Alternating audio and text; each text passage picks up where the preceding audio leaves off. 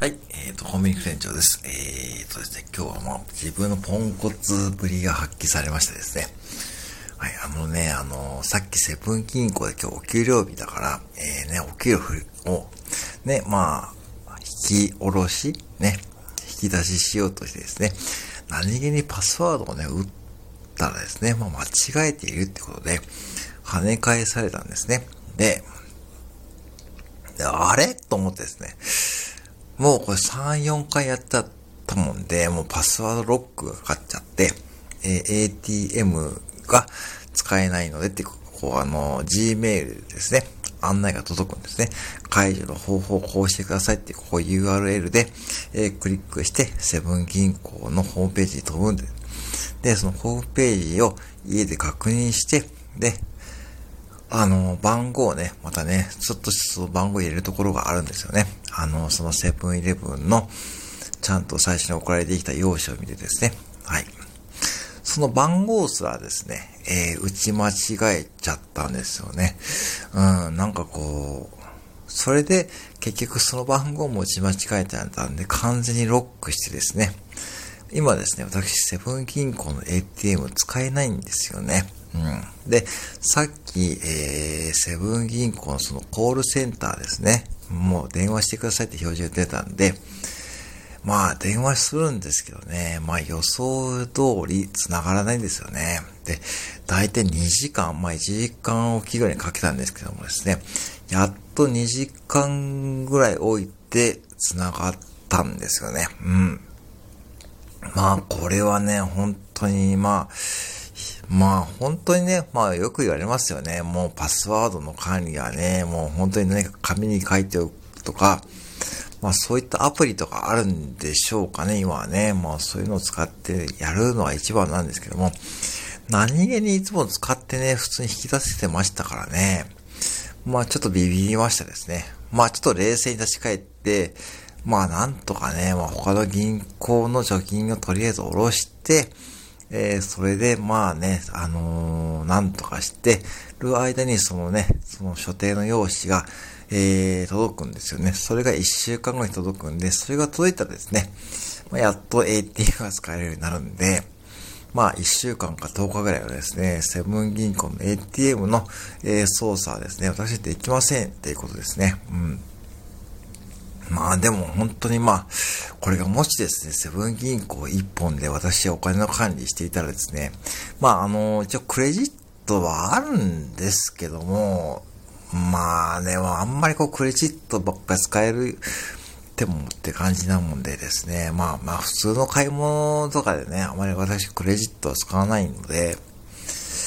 ねえ、本当にその辺ですよね。だから、もし、ねえ、本当に、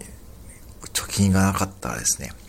ね、お手上げ状態でございましてですね。まあ、よかった、よかった。島倉一応ございますよ。本当に。うん。で、これ思ったんですけども、でね、あのー、まあ、セブン銀行ってすごい便利じゃないですか。で、よくね、言われてますよね。なんかこう、そういったこう、セブン銀行が普通の銀行に、えー、取って変わる時代はもう来るよって感じで言われてますしですね。ぶっちゃけ普通の銀行の窓口で採用ね、えー、最近行ったことがないって方も多いと思うんですけども、僕は改めて思ったんですけども、やっぱしこう、窓口業務のね、方々もね、必要だと思いますよ。うん、まだ。うん。やっぱね、こもし普通の銀行でこういったトラブルが起きたらですね、まあ、すぐに基本的にはですね、まあね、あの、銀行のね、係員の方が飛んできてくれるわけですし、もしね、その場で何とかならなくてもですね、まあその場ですぐに対処方法を教えてくれるんですよね。うん。とは一方でやっぱりこうセブン銀行はね、こうまず繋がるまではね、コールセンターに繋がるまで2時間ぐらいね、今日平日ですからね、普通の。うん、かかりましたから、やっぱりね、対面サービスはまだやっぱ必要だと思いますよ。で、これとちょっと引っ掛けてですね、うんと、自動レジですね。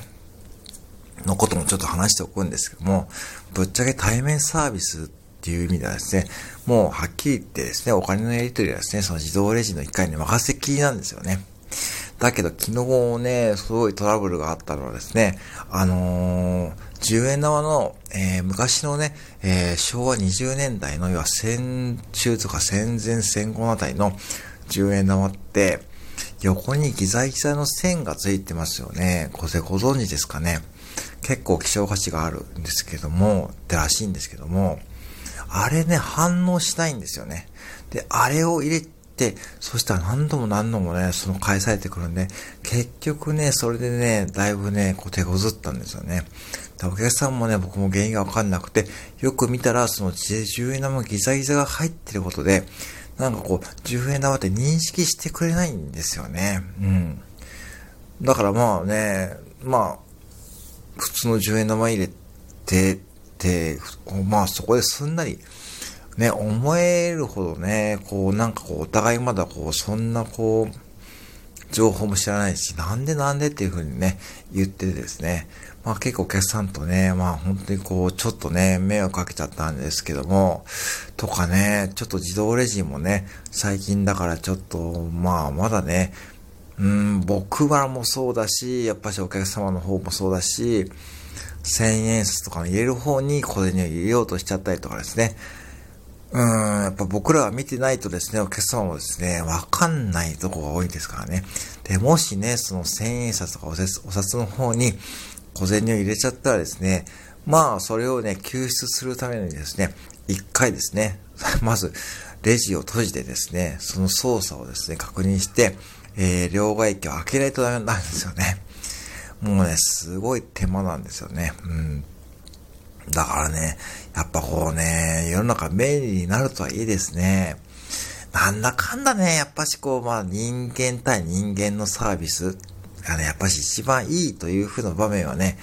僕はまだね、いっぱいあると思いますよ。うん。もちろんね、それは僕がね、パスワードちゃん、管理をちゃんとしてですね、ちゃんと日頃からね、そういう風な意識でね、やってればね、何も問題ないですしですね。うん。で、コールセンターの方々もですね、多分ね、まあ、あの、ちょっと言ったのは、まあ、このコロナ騒動で、まあね、その人人削減とかね、してるからね、そういったこう対処もね、こうということになりますということを言ってましたけども、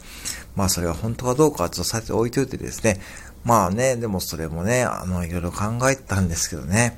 うん、まあ、それ以上で、そのコールセンターの方にですね、まあ、詰め寄ってもしょうがないし、別にこうね、元だと言えばね、僕が悪いことですからね、うん、っていう話、ね、風になったからね、まあ、そうですか、じゃあ、それじゃあね、あの、書類だけお願いしますってことで、まあ、あと1週間ぐらいしたらね、書類が届くということなんですよね。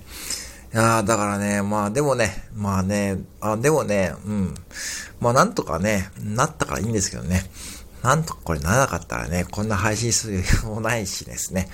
うん。もしね、これ最悪どうしようかなって考えてたのはですね、まあ、とりあえず、何かで借りようかなとかね。まあね、まあ別に一時的なもんですけどね。うん。まあ最悪ですよ。まあそういったこと手段とかですね、まあクレジットカードをですね、うまく使うことか考えましたけどね。まあ本当にね、まあ本当に世の中ですね、まだね、やっぱりこう人間対人間の対面サービスに勝るものはね、何だと感じた瞬間でございました。はい。皆さんもですね、ぜひね、あの自分のね、あのー、ご自身の、えー、口座のパスワードとかですね、まあぜひね、もう一度見直した方がいいですよとかね、とりあえず、あの、わかるようにしといた方がいいですね。はい。ですね。はい、以上でございます。